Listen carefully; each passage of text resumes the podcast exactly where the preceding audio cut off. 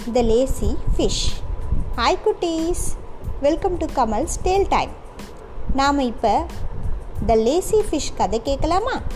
ஒரு ரிவரில் three fishers இருந்துச்சு.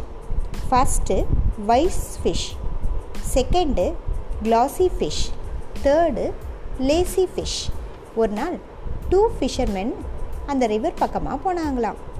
ஒரு ஃபிஷர்மேன் சொன்னாராம் இந்த ரிவரில் நிறைய ஃபிஷ்ஷஸ் இருக்குது.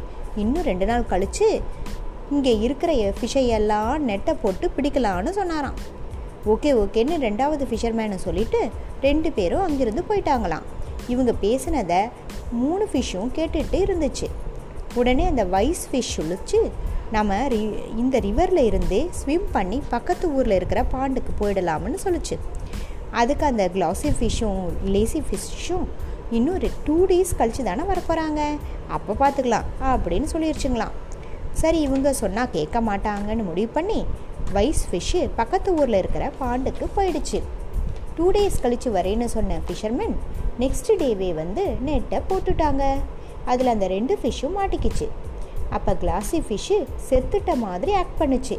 லேசி ஃபிஷ்கிட்டையும் செத்த மாதிரி ஆக்ட் பண்ண சொல்லுச்சு.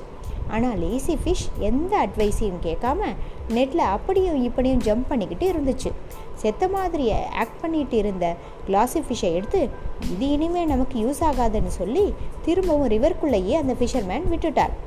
ஆனால் அப்படியும் இப்படியும் ஜம்ப் பண்ணிக்கிட்டு இருந்த லேசி ஃபிஷ்ஷை எடுத்து ஒரு அடி அடித்து மார்க்கெட்டுக்கு எடுத்து போக பேஸ்கெட்டில் போட்டுட்டாராம்.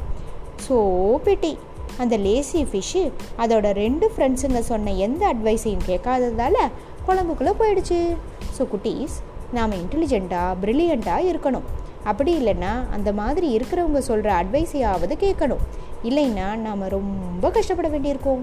வேறொரு கதையோடு நாளை சந்திப்போமா?